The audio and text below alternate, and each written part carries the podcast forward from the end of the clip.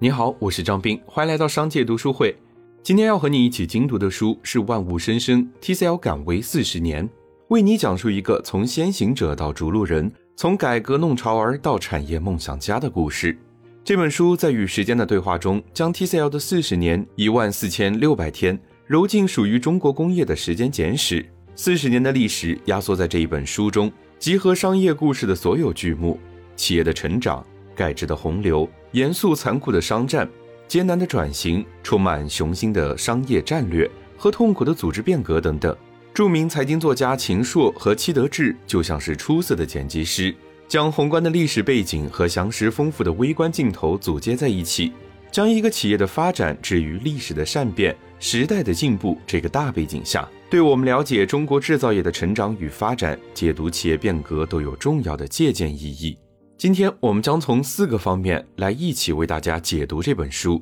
首先，让我们一起来回顾一下 TCL 的发展历程。很多人不知道，TCL 的前身是一家生产磁带的电器厂，叫 TTK。学习无线电专业的李东生毕业之后加入 TTK 公司，成为一名车间技术员。在这里，他一步步领导企业从磁带厂到家喻户晓的电话大王。再到布局彩电生产，并以此为依托开拓全球市场的中国制造企业，从收购汤姆逊彩电、阿尔卡特手机业务，经历跨国并购阵痛，到创立华星光电，打破国外电视面板垄断，再到打破制造和创造的界限，在互联网转型中创新突围，稳步向智能科技企业转型。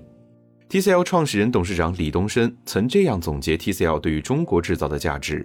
他说：“TCL 作为实体经济的代表，作为中国企业国际化的先驱，必须要在我们所处行业中成为全球领先者。可以说，关于中国企业如何打造品牌，如何实现跨越式发展，TCL 既是一个绝佳的观察案例，亦是一个中国制造业崛起的缩影。TCL 进入彩电业时，国内市场已进入春秋时代，但大屏幕彩电仍有巨大的增长空间，TCL 就准确地切入了这个蓝海市场。”与长城电子合资生产大屏彩电。上世纪九十年代，各个彩电品牌陷入严重内卷，掀起了一轮又一轮的降价潮。TCL 提出结构性的降本增效的方案，伴随着著名影星刘晓庆的代言，让“王牌彩电，彩电王牌”的口号传遍了大江南北。随后，TCL 并购陆氏蛇口工厂，开了内地企业兼并港资企业，同时使用内地品牌的先河。从此，TCL 拥有了完整的彩电生产和产品设计能力，在激烈的彩电价格战中站稳脚跟。李东生总结，这一次的合作成了 TCL 历史上的重要转折点，产生了极大的共赢效应，让双方投下的一块钱变成了三块钱。四十年的时间，TCL 树立了民营企业基业长青的标杆，也是产业出海的探路者。TCL 是一家从中外合资企业起步。可以说，国际化、全球化就是 TCL 的生命基因。目前，TCL 已在海外布局八个生产基地，业务遍及一百六十多个国家和地区。在这本书里，详细的讲述了 TCL 如何从来料加工、产品出口起步，到加入 WTO 之后实现国际并购，再次拓展海外市场，再到如今扎实推动全球化经营、建立全球产业供应链的全过程。在这场征战全球的旅程中，TCL 用实打实的血战，总结了拓展渠道、推出差异化产品、提高周转率、自建售后服务体系等全球化经验，值得每一个中国企业借鉴。TCL 的实践表明，中国制造全球化需要以市场驱动，敢为人先，抢抓机会，逐步强化工业制造能力，并推动产业价值链向中高端升级，在效率、速度、成本控制方面，极大地提高了中国制造的竞争优势。第二个方面，我们一起来聚焦一下产业升维。两千零八年，美国的次贷危机引发全球金融危机，经济形势十分动荡。但那个年代也是世界经济格局重构的窗口期。中国经济成为世界经济增长的引擎后，李东生认为，中国企业也必须向产业链上游攀登，增强产业主导权。我们都知道，TCL 曾经以彩电为支柱拳头产品。但事实上，我国彩电企业在面板关键部件上一度不能自主，深受缺芯少屏的困扰。我们作为一个彩电制造大国，由于不具备液晶等关键技术，只能依靠价格战赚取微薄的利润，甚至陷入亏损的泥沼。这种严峻的挑战激发了李东生和 TCL 向产业链上游攀登的决心。权衡各方面因素之后，TCL 决定进入半导体显示行业，以及在上游核心领域带来根本性突破。两千零九年，华星光电正式成立，瞄准当时最高世代线八点五代线。据李东生描述，华星光电是在有七成把握的情况下进军半导体显示行业。这个产业投资大，风险高，回报周期长，既要利用资本的杠杆，又要控制财务风险，有序扩张。TCL 和政府合作，把所有的资源都压上去，先后投资了数百亿元，可谓砸锅卖铁。因此，华星光电必须在投产后迅速突破技术瓶颈，提高良品率，否则就会陷入持续烧钱的困境，TCL 扛不住。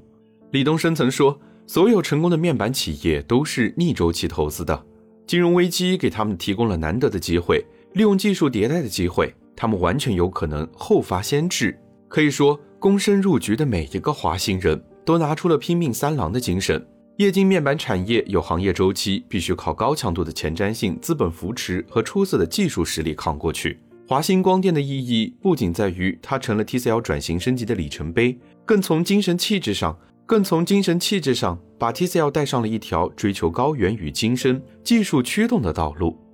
到这儿。我们看到了 TCL 借助华星再次起航，实现了巨大的产业升级和自我超越的历史成绩。在迈向制造强国的时代，这种攻克技术的难关、追求创新突破的精神尤为重要。可以肯定地说，在一家传统企业的基础上再造一家企业，实现业务模式的切换与转型，这比创业的难度更大。征服一座高峰，需要超越的是自我。四十年后的今天，TCL 已经成为了囊括智能终端、半导体显示、半导体光伏及半导体材料等产业版图的高科技产业集团。这是一个传统公司摆脱路径依赖，改变自己既有的基因，实现自我颠覆的故事。这是一个企业找到第二曲线，实现企业进化和管理的故事。这是一个跌宕起伏、充满悬念、走出创新者窘境的故事。这也是一个传统企业自我变革后来居上的故事，也是与世界级企业竞争的剧目。在 TCL 闯关夺爱、化蛹成蝶的过程中，我们看到了根植在 TCL 血液中的基因。TCL 走出了低层次竞争，创造领先技术，严抓质量管理，主动追求差异化和价值经营，延伸产业链，提高附加值，给中国制造业提升了核心产品和核心技术。这些经验。对所有依然在面对转型升级挑战的中国企业来说，有很大的参考价值，非常值得一读再读。二零一八年，李东生获得了国家颁发的改革先锋称号，以表彰他对中国电子产业发展的贡献。这份贡献源于李东生和 TCL 专注实业投资升级的战略眼光和责任担当。李东生曾说：“强大的国家需要强大的经济支撑，要挺直中国经济的脊梁，必须做大做强实业。”这句话深刻体现了李东生产业报国的赤诚情怀。历史告诉我们，生产性的创新是大国经济走向繁荣、人民生活走向富裕的关键所在。强韧的制造业关乎民族命运的基石。展望未来，无论是需求侧还是供给侧，中国制造业仍将是世界制造业的基石和重要组成部分。中国故事也应该是有史以来最为宽阔壮丽的制造业诗篇。近年来，学界正在关注实业投资金融化的趋势，即非金融企业的金融投资日益膨胀，利润来源也日益倚重金融渠道。这种趋势产生了市场上实业投资的挤出效应，弱化了提振实体经济的效果。而 TCL 在四十年的产业实践中，始终专注于实业投资，用科技驱动企业发展，始终借资本之力助力实体经济发展。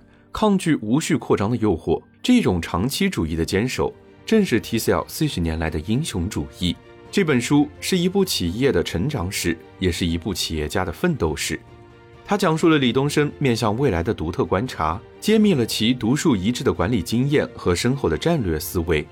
折射了一代企业家纯粹的企业家精神和实业追求。TCL 四十年的波澜壮阔，在中国企业史中有着极为珍贵的价值。这本《万物生生 TCL 敢为四十年》深度再现了 TCL 成长的关键瞬间，从客观的角度刻画了 TCL 的投资逻辑和实业坚守。这本书将通过一家企业穿越四十年的风云变幻，在时代大潮中起起伏伏的每个阶段深度剖析，让历史告诉未来，也让那种不屈不挠、生生不息的精神永远陪伴我们向前。以上就是关于本书的部分解读。相信这本书可以为传统企业解决再造的难题提供一个教科书级的方法论和实践策略，可以为那些尚在挣扎的企业和创业者提供一丝光亮，可以为寻求转型、推进自我刷新的企业提供一种启迪和示范，可以为期待基业长青的企业提供一些勉励与思考。感谢你收听本期节目，TCL 四十年纪念书籍《敢为四十年》正在热卖中，